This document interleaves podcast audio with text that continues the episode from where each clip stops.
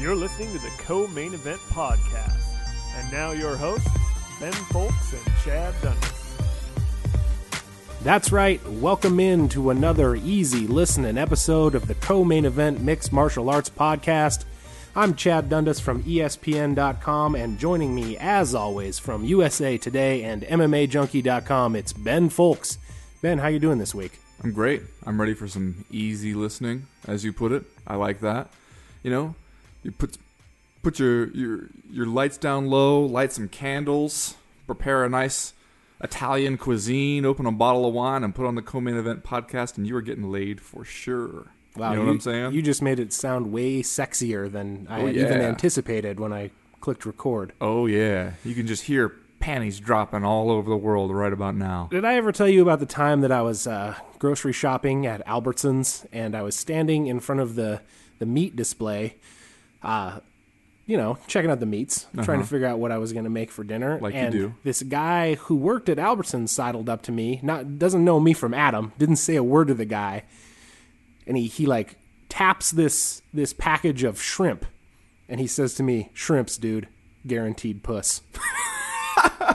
No, you didn't. You have not ever told me that, and it seems just remarkable that we could have known each other this long. I mean, does this happen earlier today? Because otherwise, it seems like this is the kind of stuff that you would send me a text about immediately. No, this was years ago. This happened at a time when I might have been a man concerned about the concept of guaranteed puss, but uh, it was it was not appropriate or germane to that day. Well, Uh, hey, so- for listeners out there of the podcast, if you didn't know that shrimps are guaranteed puss, now you know. Uh, if you have experiences uh, that can either refute or support this hypothesis, email them on into the podcast. You know, maybe there's a special episode that we can do dedicated just to that one topic. Anyway, on to business. We're just a couple of days removed from UFC, UFC 153, where a bunch of dudes got what you might call statement wins. Uh, Antonio Rodrigo Nogueira and Demian Maia and John Fitch all sort of proved that they're not done yet.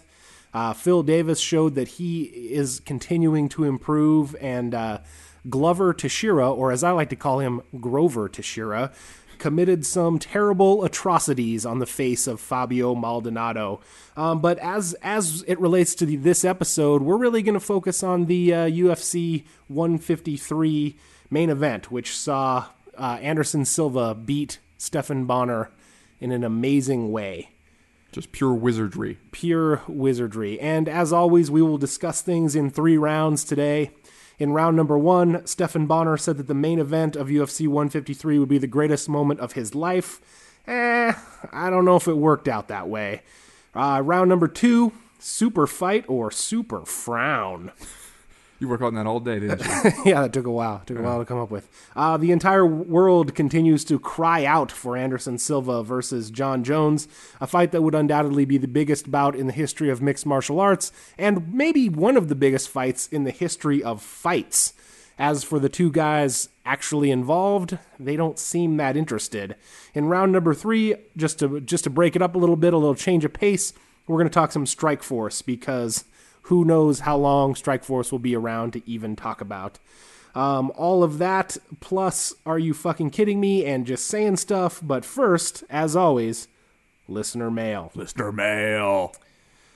Our first question this week comes. Oh, hey, before we do this, we should say probably the best week of listener mail in the history of the CME Yeah, podcast. I feel like, and fitting coming off what was surprisingly maybe one of the best pay per view events, uh, UFC pay per view events of the year, and then we get the, probably the best week, or at least among the best weeks of listener mail. People really stepped up their game. Yeah, they did. It, was tough. It was impressive. So we're going to do a slightly expanded edition of listener mail right now, and then. But uh, also, yeah, I mean, we should say that a lot of people had such good questions that they prompted discussion topics for the rounds. Yeah, So- we're going to incorporate some questions into the actual rounds of today's show. So if you don't hear your question during listener mail, you know, don't lose hope. You might be coming up later in the show. I, I assume that half, at least 50, 60% of our listeners just listen to see if we're going to talk about their question in listener mail. So, You think it's that low, 50 or 60%? I would say more like 3 out of 4. well, and then there's at least 25% uh, that think they're listening to car talk uh, and just got confused when they were downloading podcasts. The first question this week comes from Mark the Kitty Fiddler Runza, who writes So Demarcus Johnson must be feeling pretty confused right now. Step up, step up, be a real fighter, says Dana White. Are you a real fighter when you don't even have a job fighting anymore? I'm not even a DeMarcus fan, but that was a low blow. My question being that why on earth would Dana do this when it's just going to stop future fighters from quote unquote stepping up? It's a pretty good question, and I do feel like the UFC is at this point sending some mixed messages in what it wants from fights fighters uh, who who accept these late notice fights. Since I guess on one hand you can see why they would release Demarcus Johnson when he comes in. What did he come in like eight pounds overweight or something I think ridiculous? It was a 175 catch weight, and he came in I think at 183. Yeah. On the other hand, though, the conventional wisdom on this kind of thing has always been if you if you as Mark puts it here, quote unquote, step up and take a short notice fight, they're sort of doing the UFC a favor, and that they will uh, they will pay that back down the line. Now, as Joe Silva told uh, Ariel Helwani after the the event, you're not really doing him a favor if you come in that far overweight. Rare on the record interview. For Yeah, Joe very Silva. rare on the record interview with Joe Silva. You know, however, I think it like it sets kind of a weird precedent not only for the UFC to cut Demarcus Johnson, but also to release uh, Rich Attonito, uh, who had previously signed up to do the late notice fight against Gunnar Nelson. Um, but then and then said he couldn't do it because he wasn't going to be able to make weight. It's it's odd to cut guys in that situation kind of after any outcome because especially considering the rash of injuries they've had lately you want and need guys who are going to quote unquote step up and take those fights and at this point if i'm a ufc fighter i feel like the lesson coming out of, of this latest debacle is you know don't even answer the phone when Yeah. they're calling to see if you if you are going to take a late notice fight and I think that's kind of the the root of the, the question here is are you is the UFC just sending all the wrong messages by because that's essentially what they're telling people like don't agree to anything uh, don't even answer the phone when we call and you'll be a lot safer than if you try and help out because Rich Attonito uh, initially saying okay yeah maybe I can I can take that bout then saying oh I can't make 170 and then they say 175 it says okay and then no I can't make 175 and so they finally just said screw it, we've had enough of your flip flop and Rich Attonito and your cut. Uh, and then when you go to Demarcus Johnson, I mean, I don't understand for one thing how Demarcus Johnson is number two on the list of guys you ask. Because Joe Silva in that interview said, "Hey, I've got a bunch of guys that fight that want to fight. You're not doing me a favor uh, if you can't make the weight. Well, why'd you go number two to the dude who uh, has just been off a 45 day suspension. I mean, there were like, I think, what, 56 days between his knockout loss to Swick and his submission loss to Gunnar Nelson. And he was suspended, medically suspended for 45 of those days. Like, of course he's not going to be in shape. Of course he's going to have trouble hitting the weight. All that stuff just makes sense. I would think that you would expect that. Uh, when the guy tries to, to step up and do you a favor anyway, uh, and then you say, okay, well, you said yes, and then you, you couldn't get down to, to the weight. Therefore, that plus the loss means you're out of here. I mean, that's the dude who I would think you'd want even more because he is he's doing something that's a bad idea for him. And there are some of these situations where the UFC needs guys willing to take chances and take risks that are bad ideas for them. Not only coming off of that medical suspension, uh, but just the point he was in his career, he probably should have said, "Wait a minute." If I lose one more, I'm probably done. I want to take a little bit more time and make sure this is not a late notice one. But no, he didn't do that. I mean, he he took that risk. It was pretty reckless on his part, but that was a situation where the UFC needed somebody willing to be reckless, uh, and then he got punished for it. Sending all the wrong message. I mean, if you're one of those fighters out there right now, you're saying, "Hey, no way, I'm taking a chance on any of that kind of stuff. I'm going to wait until you offer me about two or three months out, and I have plenty of chance to prepare for it. Otherwise, why bother?"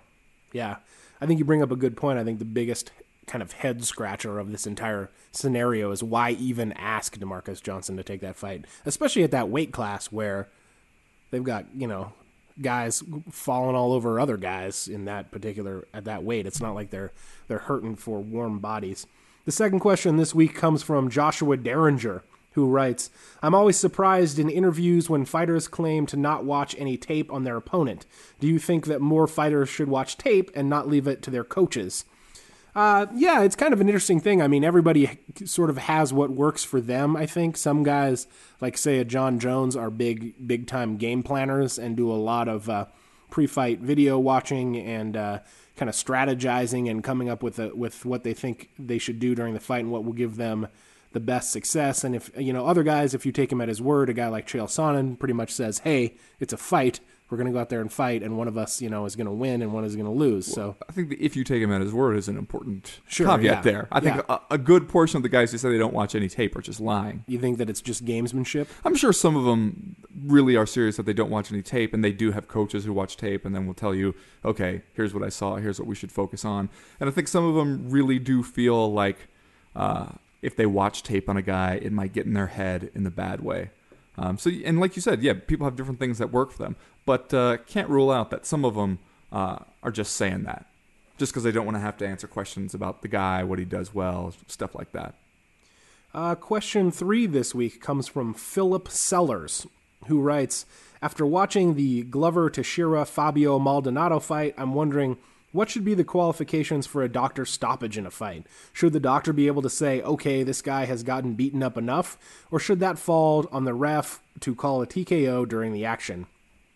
Yes. Yes, a thousand times yes. In fact, that's sort of what the doctor is there for, is to decide when a guy has been uh, has taken enough of a beating. And frankly, that Fabio Maldonado uh, Glover Teixeira fight, or as I like to call him, Grover Teixeira, uh, probably could have been stopped a few minutes earlier. And I was a little bit surprised that the doctor let him come back in after the first stoppage Yeah. to look at his terribly scarred up face. I think the question maybe more is is the doctor just looking at the actual fight that's going on and being like, well, this dude seems like he's getting his ass kicked, or should the doctor be like, I'm stopping it because your eye is too swollen, or because you have this cut that looks dangerous. I mean, eh, should the doctor stop it just because it looks like things are going badly for you, or should he stop it because you have some actual uh, injuries that he can see that which will impair your ability to continue fighting? Okay, well, that's your interpretation. Would you like to answer that question or just sort of restate Well, it? I think it's dangerous for just if we get into a territory where have the doctor just come in there and be like, I don't know, man. Looks like you're getting your ass kicked pretty good. I'm going to stop. I mean, he should be basing it on something physical. Like that's why we have the doctor there. I mean, the referee is the guy who should be like, okay, you're not fighting back and you're getting the shit beat out of you, uh, and I'm going to stop it on those grounds. Uh, the the doctor is there to be like, okay, I'm stopping it because that eye looks fucking nasty and uh, it's not going to lead to anything good for you. All right, well, we might disagree. I don't know. Uh, question number four f- from this week comes from B. Mills, who asks Is Dave Herman some kind of retarded? Wonderful phrasing. Yeah, I agree. Uh, B. Mills goes on to say, I don't mean that as an insult. No, not at all. all due respect to Dave Herman, who he thinks might be some kind of retarded. Uh, I just watched the guy fight, and he seems like he doesn't understand why he's there. Now, I'm not sure that I would go as far as to say that I think Dave Herman is a retarded, but I agree with the general sentiment of the second sentence of this question that when Dave Herman fights, probably the most frustrating thing about it is that he appears to be a, an athletic and somewhat talented heavyweight, and when he fights, it's like he doesn't give a fucking shit at all if he wins or loses, or indeed, as B. Mills writes, why he's there. Yeah. Uh, yeah, no, it seems like he, he has a problem taking it seriously enough until the situation itself is really, really serious, which happens all at once with heavyweights, especially. But, like, you know, he's kind of grinning in there, he's got his hands down. It seems like he thinks that we're all there just to fuck around, uh, and then. Oh shit, things have gone very, very badly, and it's too late to do a whole lot about it. I mean, I don't know how much of that is just like the appearance because he seems like he's kind of goofy in there or like you know maybe a little too laid back at times uh, but yeah i mean i wanted the same thing watching the big nog fight because you, you know you just want to shout at the tv like no this is the real fight dave this is this is it this is the only one you're gonna get like it's not, this is not the warm-up I don't know. I don't think that makes him some kind of retarded. Um, and of course, yeah, no, you didn't mean any offense by that. Um, but uh, yeah, you, you do wonder uh, how much of that is just appearance based and how much of that is like Dave Herman really uh, does not take Nogueira seriously enough. Well, and at this point, you would think that if he has not gotten serious about his UFC career, he may have missed his chance because isn't it three, two or three losses in a row for him now? Yeah. Uh, and I would be kind of surprised if they keep him around. Well, also, I mean, I think we learned somebody pointed out on Twitter, uh, you know, fighting Big Nog in Rio, it seems like he gets about 250% better when he fights in Rio. And somebody on my Twitter pointed out on Fight Night, I'd rather fight the Undertaker, uh, the Undertaker at WrestleMania than, than fight Big Nog in Rio. Uh, yeah, I don't know what it is. I mean, he can limp to the cage like he's an arthritic old man, and somehow when he gets in there, uh, he turns it on. He can still fight. Well, that's it for listener mail this this week. Uh, if you have a question, comment, or concern for the podcast, you can hit us up. Go to our website, uh, co-maineventpodcast.com, and click the handy link at the top of the page that says email the podcast. Uh, but as for right now, you're listening to the co-main event podcast. Uh, and we are going to go ahead and segue straight into round number one right now.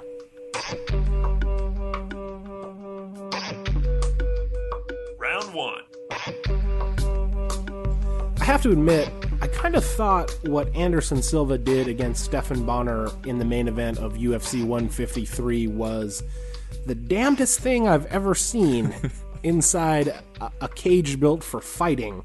Uh, and, you know, while the fight itself certainly wasn't competitive and it wasn't meaningful or maybe even particularly relevant to the MMA world at large, I thought that in retrospect, the sheer spectacle of it was kind of incredible. Um, Stephan Bonnar may not be a top level fighter, and uh, but you know, by, by sheer virtue of the fact that that he's that he fought his way into the UFC and has stuck around this long, he's also not a complete joke. So the notion that Anderson Silva could just kind of clown him so badly in the middle of the of an actual fight was to me astounding.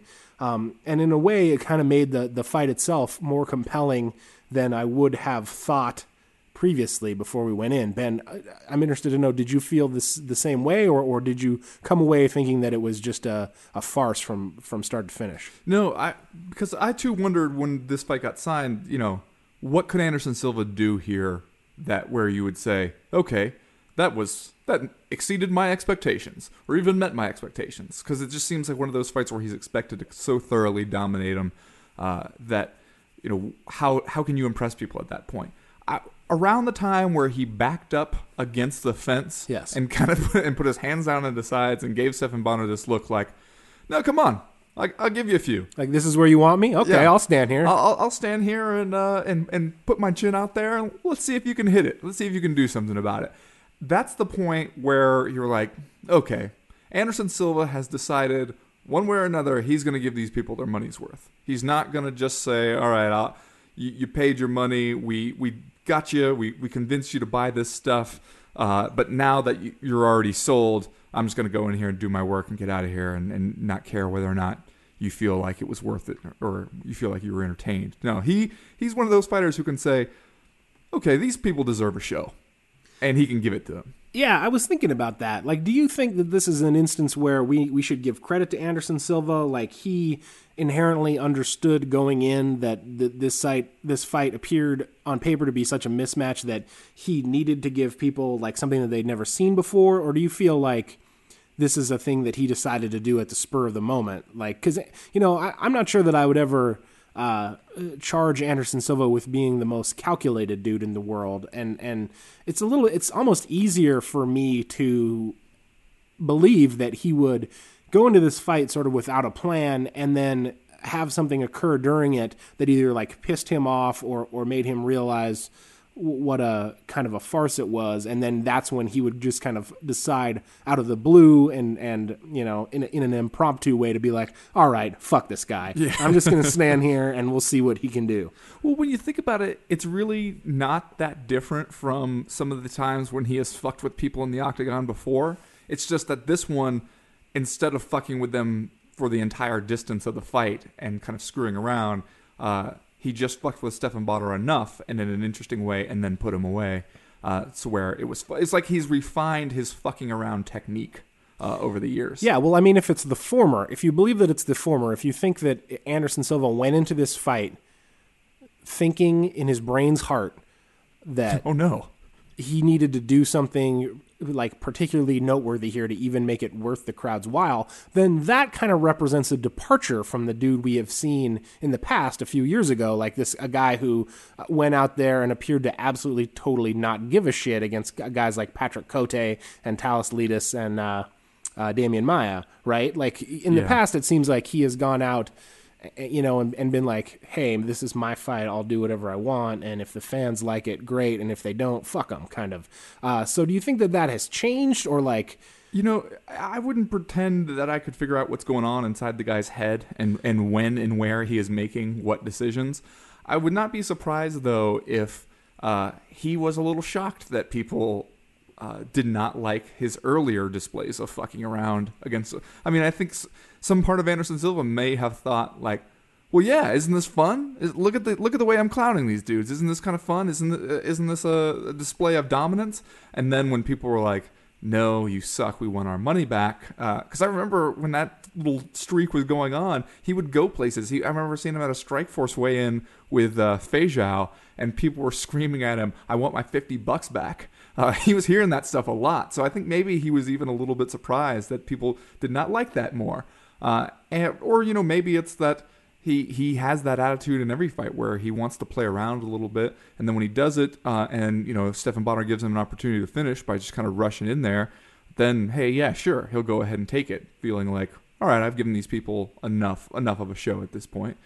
The thing to me, I wonder is uh, when he goes out there and does that, takes on this light heavyweight, makes a a fool of his power uh, and this supposed you know size and strength advantage that was supposed to give him a whole lot of problems. No, just clowned him. Just yeah. like welcome to Clown Town, Stephan Bonnar. Clown Town, population you, Stephan.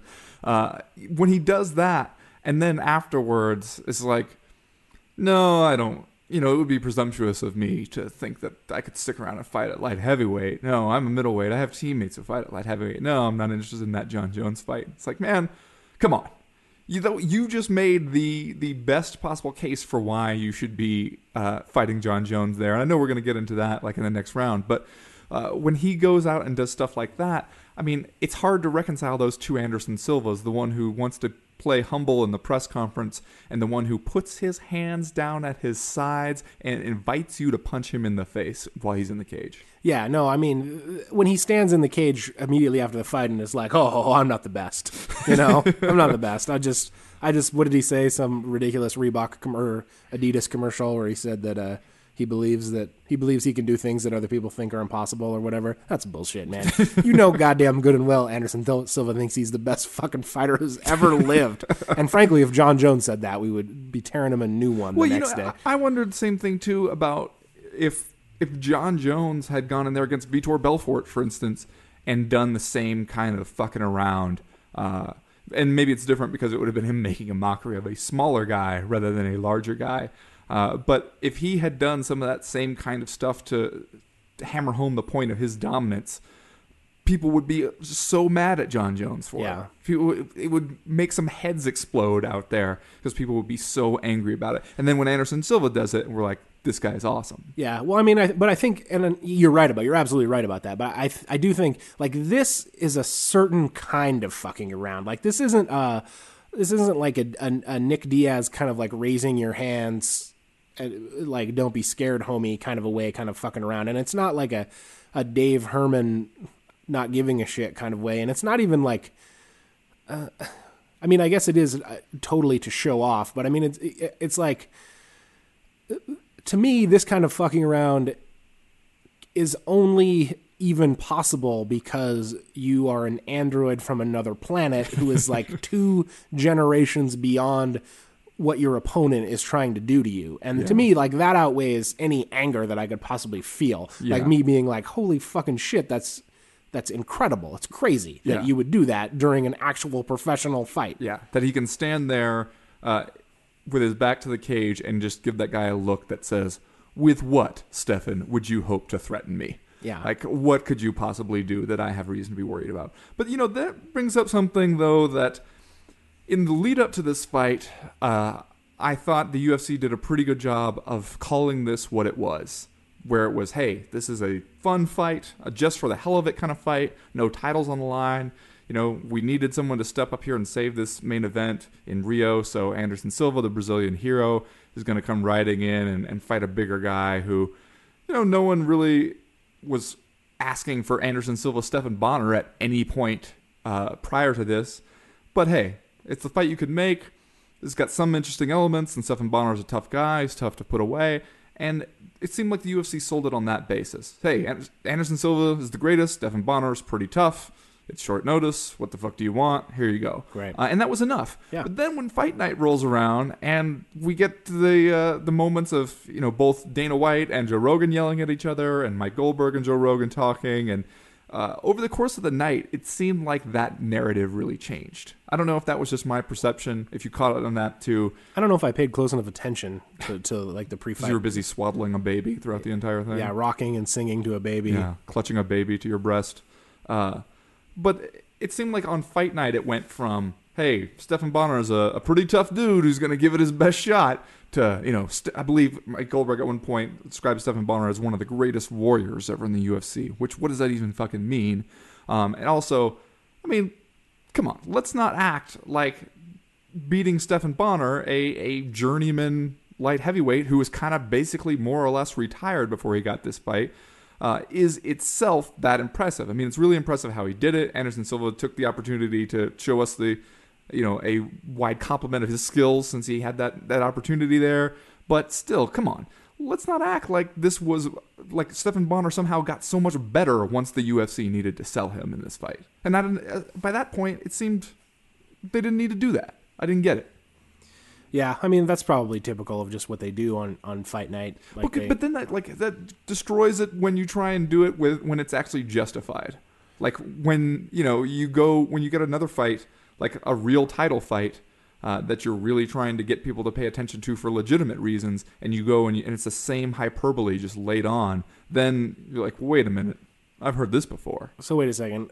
Is what you're trying to allege to me that the UFC's pre-fight sales pitches may not be the straight dope? Like they may not be giving it to me I, I- entirely accurately. I suspect that there may be some bias. All right, let's get to this question from Marco Bucci uh, because it's definitely one that, that we wanted to read on the podcast. As everyone knows, Marco Bucci is the official artist of the co-main event Yeah. podcast. Pretty badass artist. You should check out his website. he he wrote in this week to say uh, after watching Silva disassemble Stephan Bonnar last night, it raised a question that perhaps you guys can lend some insight to. When a fighter gets outclassed to the extent that Silva outclasses many of his rivals, how much do you think it weighs on his permanent mental state? Now, having the knowledge that another human being possesses the ability to humble them on the stage, uh, to humble them on that stage, uh, uh, and on a professional level. Case in point, how does Stephan Bonnar psychologically recover from the fact that Silva could stand with his back against the cage and his hands down, accepting all that he had to offer, and then proceed to finish him just moments later? This is like existential defeat or something.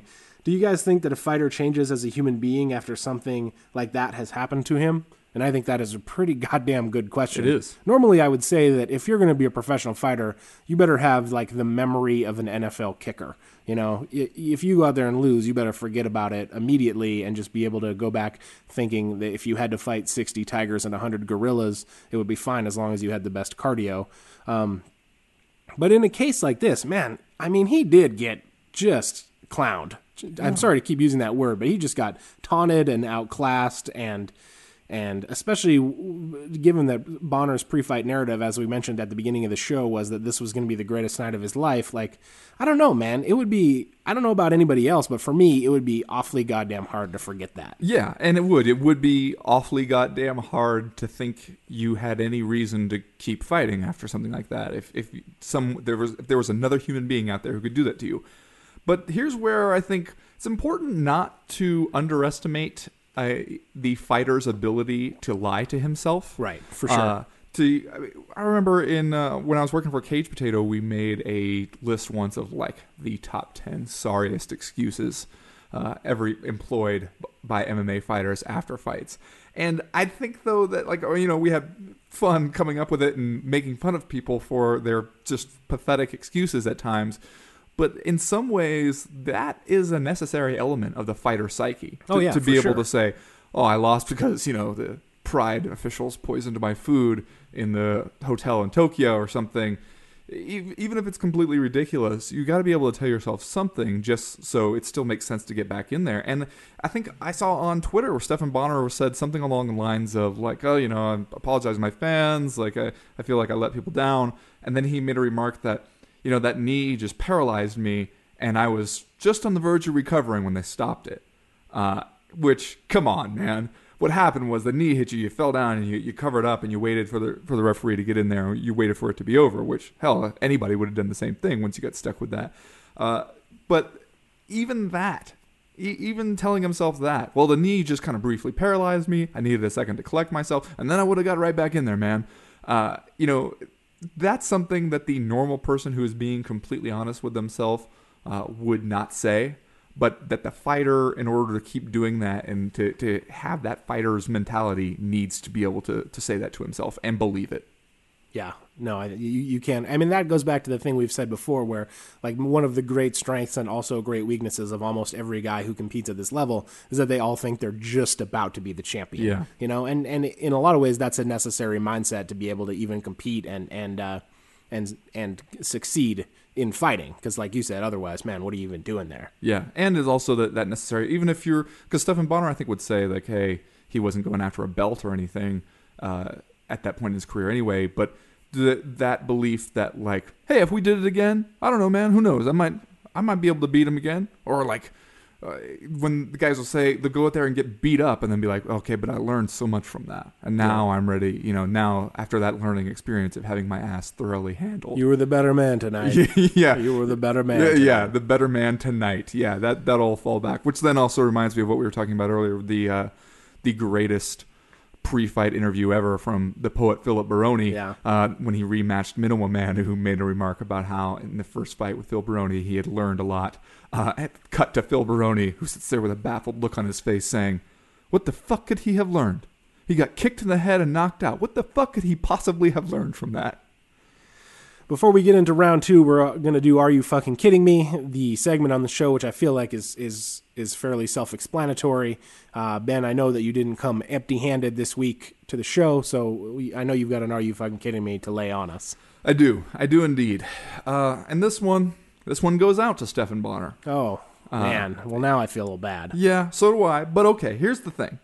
Uh, Stephan Bonnar, we, we catch a glimpse of him backstage uh, before the fight wearing a t shirt where it has American Psycho spelled out in the Confederate flag. Yes. He then has that on his sponsor banner when he walks out.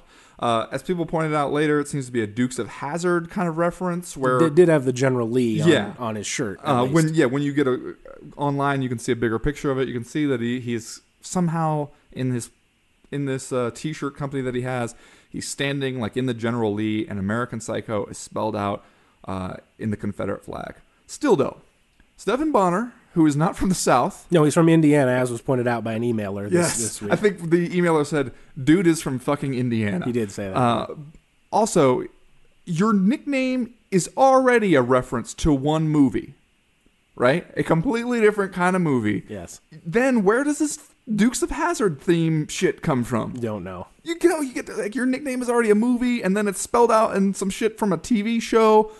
Are you fucking kidding me? All you really did is then make sure that we have a reason to wonder: Is Stephan Bonnar somehow down with the Confederacy? because especially your name is American Psycho, and you want to spell it out with the flag that represented a rebellion against the Union of the United States. Are you fucking kidding me? I mean, I don't, kidding I don't think Stephan Bonnar is actually a racist. I think it's just a poor design choice. And what happens when you know sometimes a fighter owns his own clothing company and nobody is there to tell him no. Uh, but it's just baffling. It's just a bunch of baffling choices going on there. You fucking I- kidding me, Stephan Bonnar? You fucking kidding me? I agree with you. Uh, you know that I don't normally like to bash mixed martial arts officials because I really do believe that they have one of the hardest jobs in all of sports. But this week, I do have to say, you fucking kidding me, Fernando Yamasaki? You fucking kidding me? I mean, this isn't this isn't Ken Shamrock versus Kimbo Slice. You are not obligated by the rules to stand dudes up after 45 seconds. And like, yeah, maybe the drunk guy in the front row is yelling stand him up. That doesn't mean you have to, man. And from a BJJ guy too, I would expect more. So, you fucking kidding me? You fucking kidding me? Trying to be the Fredo of the Yamasaki family? Anyway, that's uh, round one for this week. We'll, we'll, we will be back in mere moments with uh, round number two.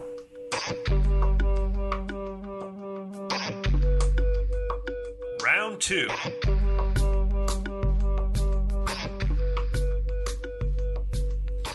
Chad, I think the first thing a lot of people's minds after Anderson Silva went out there and completely demolished and made a mockery of Stephan Bonner's skills uh, was hey, how about this guy against UFC light heavyweight champion Jon Jones, since he seems to be completely capable of uh, putting away 205 pounders? Why not see him against the best 205 pounder in the world?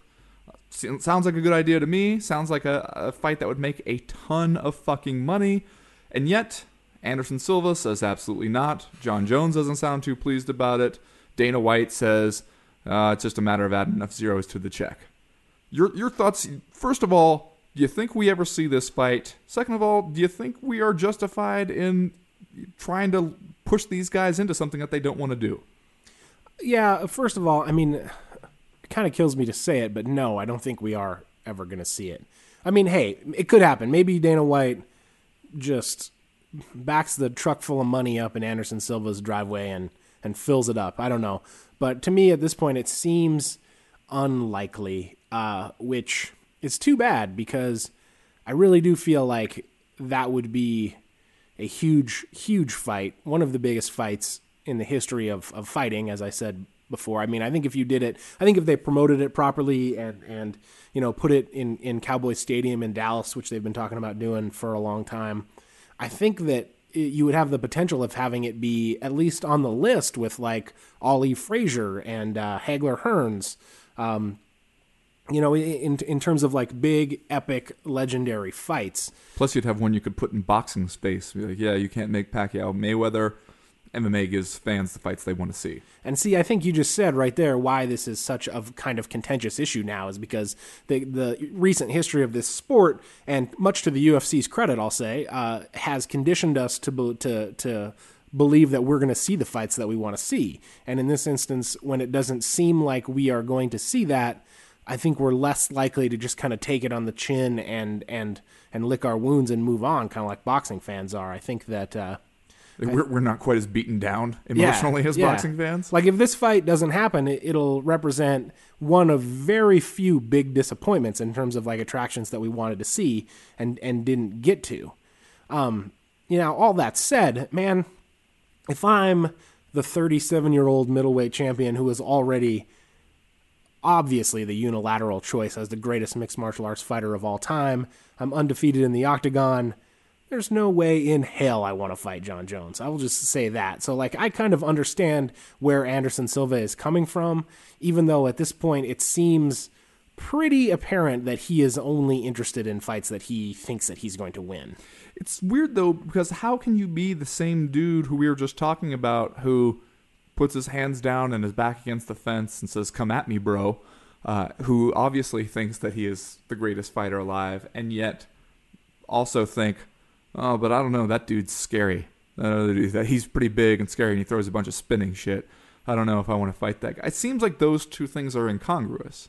A little bit, yeah. But I mean, I think that uh, that may just be part of that, you know I mean, maybe not fight part of the overall fighter psyche, but I think part of the of the psyche that we've come to see from Anderson Silva, where you know w- when he knows that he's got you, like he's gonna he showboats a little bit, and and you know I'm I'm not sure uh, prior to Jon Jones, I'm not sure that we ever saw anyone come along where where where you could conceivably make the case that Silva would be the underdog. So, well, I maybe that's just wishful thinking on my part, but I keep wondering if Anderson Silva just knows how to how to work Dana White well enough. No, and maybe, he says, yeah. "Hey, if I say absolutely not, there's no way I'm doing it. No one can can convince me to do it." You know, Dana White will see that as a challenge that he cannot resist, and then we'll end up overpaying for it. And Jon Jones, I think, could be manipulated into doing it just because, hey, remember how many people turned against you when you wouldn't fight Chael Sonnen on short notice? you know, a good way to, to get some fans back or to, to prove that, you know, you are willing to take the hard fights or, or step up and, and do shit like that. Fight Anderson Silva. Plus, you make a bunch of money in the process. So I, I wouldn't rule it out completely. Uh, it could just be a, way to make the UFC really pry open the wallet and, and give you a ton of fucking money, which I think they would do. Yeah, maybe, but I mean, it, it kind of goes, it's kind of in keeping with what we've seen from Anderson Silva lately, where, like I said a minute ago, it seems like he's only going to take fights that he is pretty sure he's going to win. I mean, Yeah. you see that when he says, no, I'm not going to fight Chris Weidman. Yeah. And then, oh, wait a second, you need me to fight Stephan Bonnar at a higher weight class on short notice? Oh, I'm there, book it. And see, that's, that's I'll do it to where- quote unquote save the event. that's where it starts to really be uh, an indefensible position for at least long term when you say, you know, I don't want to stay. i'm not a light heavyweight. I'm not going to fight the light heavyweight champion. I got teammates who are light heavyweights who want to compete in that division, want to have a shot at the belt. So I'm not going to do that. But then when you also say, yeah, but I don't want to return to middleweight and fight the guy who seems like the number one middleweight contender either. Uh, I mean, at that point, you, you know, you can't do that very long. You're going to have to choose. Either you're going to go back home to middleweight and defend that title, uh, be the middleweight champion, and you know, do everything that comes with that, or you know, you take the big super fights. You know, if he wants to fight GSP, okay. I mean, I for one have less interest in seeing him fight GSP uh, after this weekend. I'd rather see him fight a light heavyweight than see him fight a smaller guy, even a really good smaller guy like George Yeah. St. Pierre. Uh, but you you, you got to choose between one of those. Either you're going to fight the middleweights, guys like Chris Weidman and whoever else is up there, or you know you know you're just going to go after that big money in the big money super fights. You can't just pick and choose forever. I, I mean, I think it won't take long before people kind of turn on that mentality. Yeah, it's weird that a couple of years ago, uh, the the the big super fight was Anderson Silva versus George St. Pierre, and we were all like, "Oh, we'd be so lucky." Wouldn't shouldn't we be lucky enough to see this fight? Oh, that'd be so great. And then I feel like as soon as the notion, like even an inkling of an idea that Jon Jones and Anderson Silva could fight, it was just like we immediately forgot about George George St. Pierre and Anderson Silva. don't me- I'd take it. Don't get no, me yeah. I'll watch it, but I also totally agree with you that it has like honestly not that much juice for me anymore like not that much sizzle. I, it's just i feel like george st pierre is just way too small especially like after you see both of those dudes in person you realize like how much bigger than george st pierre anderson silva is. And, and george st pierre just not a very big dude. And yeah he's explosive and he's got great wrestling but i'd be really surprised if he is able to go out and do to silva what chael sonnen did. Yeah, he also just the way George St. Pierre is dominant is not the same way where he you know he's not on some matrix shit like Anderson Silva. Uh, he doesn't seem like the dude who is capable of doing absolutely anything he wants to opponents, uh, even in his own weight class. He seems like the dude who is able to do whatever you do worse uh, better than you, uh, and stop whatever you do best. Like that's how he succeeds you know, fights Josh Koscheck, okay, I'll just jab you in your broken eye over and over again. You know, fights a guy who's a good striker, okay, I'll just take you down and maul you on the ground. Like, he's not that guy. well, he did break the eye though let's, I mean, let's Well, just make yes, that point yes. Like, the eye wasn't previously broken yes.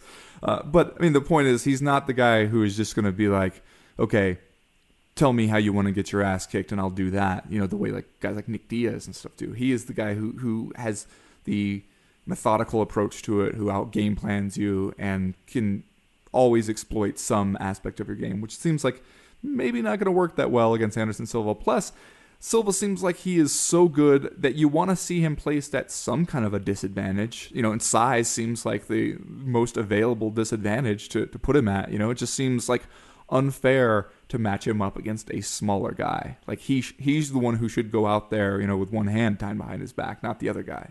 Yeah. Well, here's a question though. If the Jon Jones Anderson Silva fight never happens, do you feel like either guy's legacy suffers because of it?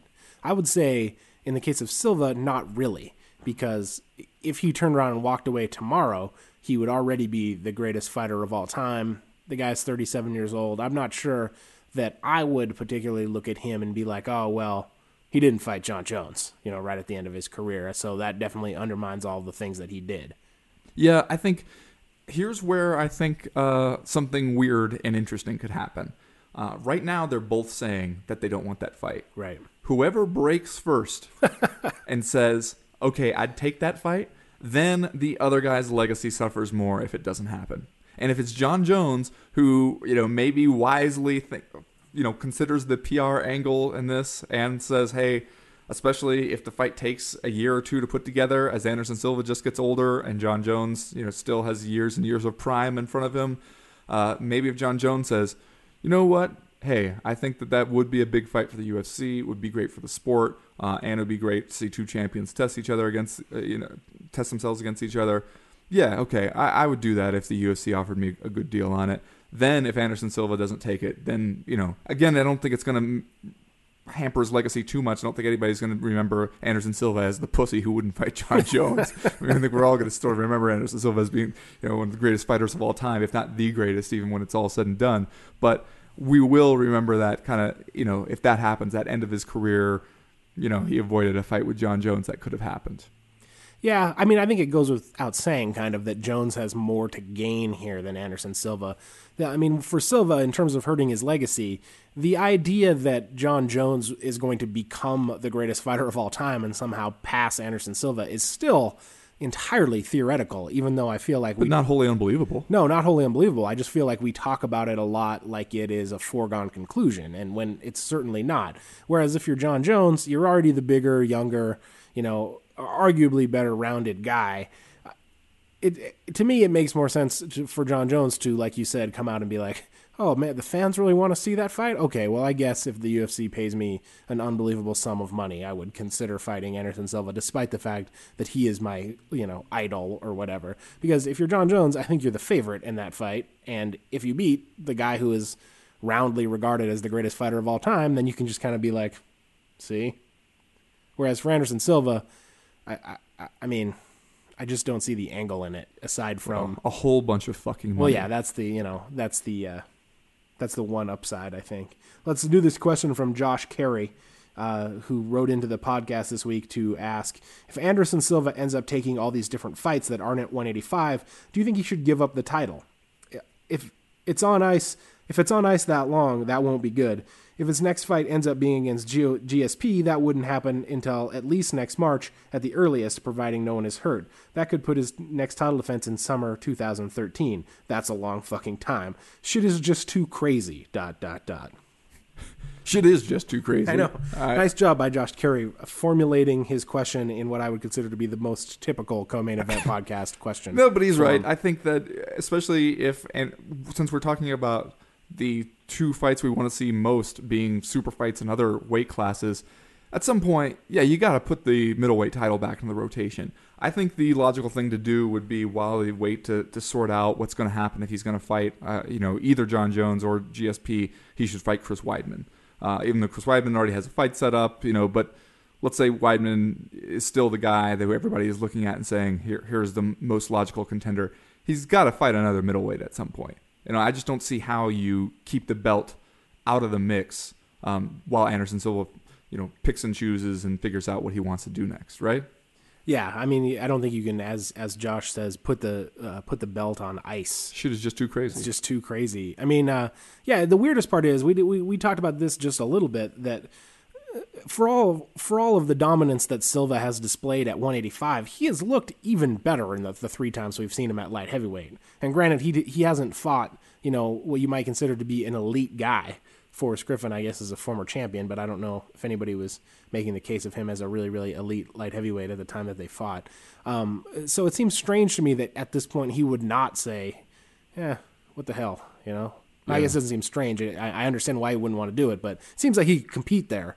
And like, if he was still interested in like taking on challenges and whatnot, 205 I think is the obvious place for him to go. And now the middleweight division is actually starting to get interesting, as uh, he points out. Shit is getting a little crazy there. So uh, you can't keep the belt out of there for too much longer before uh, you're going to have a lot of disgruntled fighters and fans on your hands. That'll probably wrap up our discussion in uh, round number two today, but stick around. We will be back for round number three coming up right now.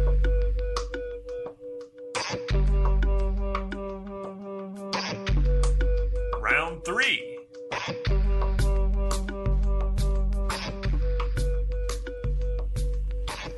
Listener Eric Murphy emailed the podcast this week uh, to tell us his personal sob story about the cancellation of the upcoming November 3rd Strikeforce event. Eric wrote, As I stare at my non refundable flight to Oklahoma City, I am understandably pissed. I won't be seeing Daniel Cormier punch Frank Mir in the face, and I won't be seeing the hood fighting style of Bobby Green. As much as I have a pointless vacation to the nowhere, I spent but a few hundred dollars in the process. There are now 25 unsigned fighters who have paid for pointless training camps on the last two canceled events. I read that Strikeforce paid the fighters. Assuming that check covered the cost of camp plus extra for little things like food, rent, and clothes for their children, Strikeforce now has the issue of 52 upset professional fighters with no fight scheduled and only a vague promise of a quote unquote stacked card in January. Question How does Strikeforce rebound from this? Is there a way to make it up to fans and fighters alike? I know the promotion is about as much a legitimate fight league as my five year old niece is a civil engineer, but let's, for the sake of discussion, pretend it isn't slowly decaying. Well, one interesting point we have to talk about here is uh, assuming we can take this listener at his word, there are people out there who care enough about Strikeforce to buy a plane ticket to go to Oklahoma City to see it. It's sort of like seeing the last living white buffalo, right? People are going to come from miles around to see it before it, it completely vanishes from the earth. Unless when they're planning their trip to come from miles around, uh, somebody's like, "Oh no, I shot that buffalo last week. Sorry, I didn't. I was going to tell you guys. I just I had some other things come up and I, I forgot. I didn't get around to it. But yeah, no, that buffalo's gone. Uh, Well, but hey- hey, there might be another one in January. January You know, 2013. There's the thing, like there can't be that many people left who care enough about Strikeforce and the Strikeforce roster to to patronize it and support it. And what few people there are are being like actively shoved away from doing so by this exact brand of bullshit. Right. Canceling one event after another and then promising, "Oh no, but this one down the road, this is going to be huge." I mean, eventually you run out of people who are going to give you second and third and fourth chances, right? Yeah, I mean, but I mean, if you were going to plan to go to one, Daniel Cormier, Frank Mir probably sounds like Yeah. the one to go to. But I think you're right. Uh, the weirdest part is, doesn't the the Showtime uh, Strikeforce contract end like at some kind of sort of shadowy time right around January 2000? I think it, it, from what people say, I think it's supposed to end in the first quarter of 2013, but Showtime can renew it. And that's the thing that is baffling is Showtime keeps acting like they really do want to be in the mixed martial arts promotion business, uh, and like keep saying like, "Hey, no, we're putting together this show in January, and then Strikeforce is going to continue." Uh, I don't know if if Showtime is just not seeing the same things we're seeing. They seem to act at least uh, like Strikeforce is a thing they want to continue to be involved in. You I would have why. to be a fool to want to stay in the Strikeforce business, right? I don't know. I mean, maybe if they feel like, even if it's not the best MMA promotion, and even if it, it seems like it doesn't have a great future, hell, you know, maybe for Showtime, it's it's worth what they're paying. Maybe they feel like they get enough people who will subscribe to Showtime just to see those five events a year. I don't know. Who knows what's going on? They're thinking over there because I don't know how you tell yourself that you're just going to keep canceling events and keep getting people to keep dangling that carrot out in front of people that oh no, but there's going to be a stacked one in January. I mean, first of all, if Strikeforce did put on a stacked event at this point, it would be six months before they could put on another event with anybody on it because they just don't have enough fighters to do a stacked event and then have another one after that. I mean, who do they have?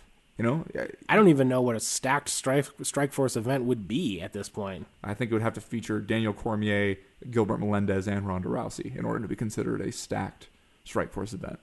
Right? What about welterweight champion Nate Marquardt? okay, Nate Marquardt too. Luke, Fine. what about surfer? What about aimless surfer dude Luke Rockhold? Well, the thing is, not only are you pissing off the few fans that care enough about you to follow you, uh, you're all like these fighters.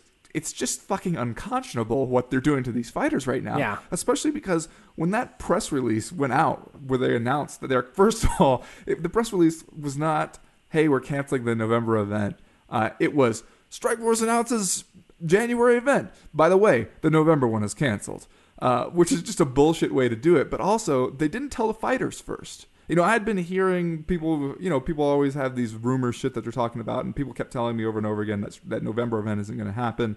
Um, so that part wasn't terribly surprising. What was surprising to me was how many fighters had no idea. Like you've got this email list with all the reporters who you send the press release out to. Can't you keep a separate email list with all the fighters or their managers or something where you send that one out, you know, two minutes before you send them what so at least you can say hey we did notify them because it's like one of those things where you're calling up fighters or sending them texts be like hey can you give me a comment on your thoughts on strike force being canceled and they're like what i mean that's some bullshit to Oh man, I'm on the treadmill right now. Yeah, yeah. I mean, they're putting in the camps. They're they're preparing for that shit as if it's really going to happen. Then you tell them, "Oh no, wait, all that was for nothing." And by the way, you don't have uh, the way to make a living that you planned. I mean, that's just a bullshit thing to do to anybody, especially to a professional athlete who does not have that big a window in it, which to make a living. Yeah. So uh, I'm not 100% sure about this because I'm not clued in to the high powered corporate structure of America, but isn't Showtime a Viacom entity? Isn't Showtime owned by the same parent company that owns Spike TV and owns MTV and owns uh, the lion's share of Bellator at this point? I thought we lived in a world where two media companies owned everything. So Have I told you about the the concept of media convergence, media consolidation? It's fascinating. Let, bear with me here. Let me uh, Oh, dig this out my gonna be good. textbooks. Yeah. Uh, but I mean, if you're if you're Strikeforce or if you're Showtime at this point, why the hell would you not cut bait with Strikeforce and try to do something with Bellator if the company that owns you already owns it? I don't know, man. I, to me, the the Strikeforce Showtime stuff, eh, the the big question I keep coming back to is how long could you possibly do this for? Like, how do you get somebody new to sign with Strikeforce right now? Right? Like, once they are disgraced from somewhere else, don't have any other options. Uh, how do you tell somebody like, come on, S- sign on, get on board with this Strike Force stuff. Your your future is going to be bright. Look at look at all this fun we're having over here. Guys can't make a fucking living. I mean, God help you if you get hurt and you have to pull out of a Strikeforce fight because it might be two years before you get another fight opportunity. Yeah, if you're Eddie Alvarez and and Scott Coker calls, I wonder if you go to lunch with him just to just to get a lunch out of it. I would. I'd go to lunch with him just and order the most expensive thing Yeah. on the menu. Try and try and get him to take you to Ruth's Chris or something and uh, really do it up. Yeah, no, you. I mean, uh, if Showtime renews their option with Strikeforce at the beginning of 2013, I'll be astounded. I'll be shocked. It'll be one of the craziest things I've ever seen. How I, I, I, won't, I won't understand it. It- I'll be baffled. I mean, not only just I'll be buffaloed. you will be buffaloed. Not only just from a business decision of you know why are you paying for this thing that just doesn't offer much to anybody, but to me, if anybody over there has a soul, if anyone has any empathy whatsoever, they should let these poor fucking fighters go. That eh, I don't know how like that's the worst thing you can do to those people is just to keep them on with these shitty contracts, not give them fights, string them along, uh, and make them spend you know what could be for all they know the best years of their career uh, doing this bullshit for nothing. Yeah, if you cancel two events in a row, and as was pointed out in the email, have 25 fighters that don't have anything to do, and you can't come up with four fights to put on TV that you think, you know, even a handful of people will watch, that is bad. That's Well, a bad sign. And how are you going to convince somebody to buy tickets and plan a trip to the January event after this stuff? After they hear the the tale of woe that we just heard about these unusable plane tickets to Oklahoma City. Who hears that and then thinks like, "Oh, but this this next one's going to be different. I'll I'll take the chance on that." I don't know, man. I mean, I just don't see if you do buy Strikeforce tickets and plan a trip at this point, then you deserve whatever happens to you. Because shit, you can't say you weren't warned. Yeah. You can't you can't say you didn't know that this was a possibility. Yeah. Yeah. Anyway, uh, let's do just saying stuff, and then we will wrap up for this week. Uh, just saying stuff, the the recurring feature on the podcast where Ben and I both make statements that we are then not asked to follow up or defend or even back with facts, because at the end of the day, we are two guys in a room just saying stuff.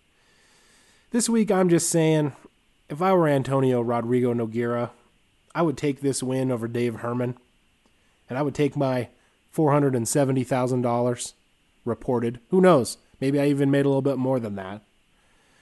And I would take it and I would invest it in some nice, safe, slow growth mutual funds.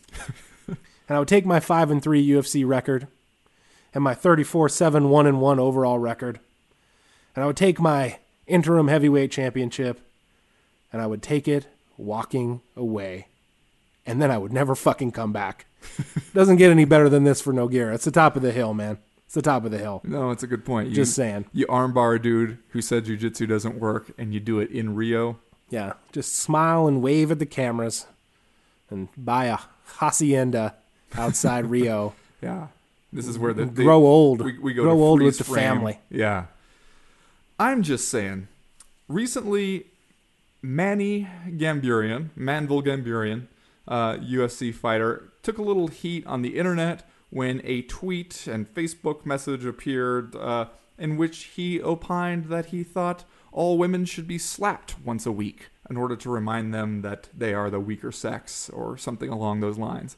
Uh, this understandably was was not received quite so well once the world found out about it.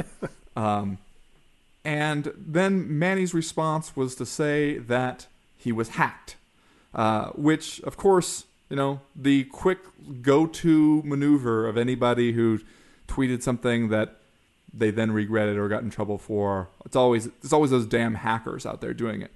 Now, I can't say for sure that that's not true, but I did look back at some of Manny Gamburyan's tweets and saw an earlier one from October 3rd in which he tweeted, Every girl is like a Easter egg. They all have the deferent, spelled wrong, colors, but there, wrong there, all the same shit, all capitalized, from the inside. Frowny face, pound, real talk. Now, Oh, that wait, that's real talk? yeah, apparently it is. Huh, okay. Now I don't know if he was hacked all the way back then too. Uh, and also looking at his other tweets, he seems to love both either the happy face or the frowny face emoticon. Uh, but if somebody did hack Manny Gamburyan's Twitter just to write, you know, sexist caveman shit on it, they're doing a really fucking good Manny Gamburian impression. Uh, so much so that makes me wonder why you would bother hacking a dude's Twitter if you're just gonna turn the, the volume up on the regular shit he's already doing ever so slightly. Um, also makes you wonder why the dude would not realize he had been hacked sooner. Does he not look at his own Twitter to see what has been posted there? Uh, I'm just saying, maybe not the most believable claim there. And if you are going to going to hack somebody just to do an impersonation of them, I'm just saying, either you're really really pathetic or really awesome. I'm just saying. We're just saying. Anyway, that's the show for this week. You've been listening to the co-main event podcast. I'm Chad Dundas from ESPN.com. That's Ben Fowlkes from USA Today and MMAJunkie.com. We will be back next week with lots more mixed martial arts talk, banter, debate, arguing, shouting, drinking, all kinds of stuff. Um, but for this week, we're done. That's it. We are out. You know, if I'm a computer hacker mm-hmm. who has spent years honing my skills, I think probably one of the things I would definitely do would be to hack Manny Gamburyan's Twitter account and then post shit that sounded like stuff Manny Gambarian would actually post. Just because you want to defame him to all 6,000 some of his followers.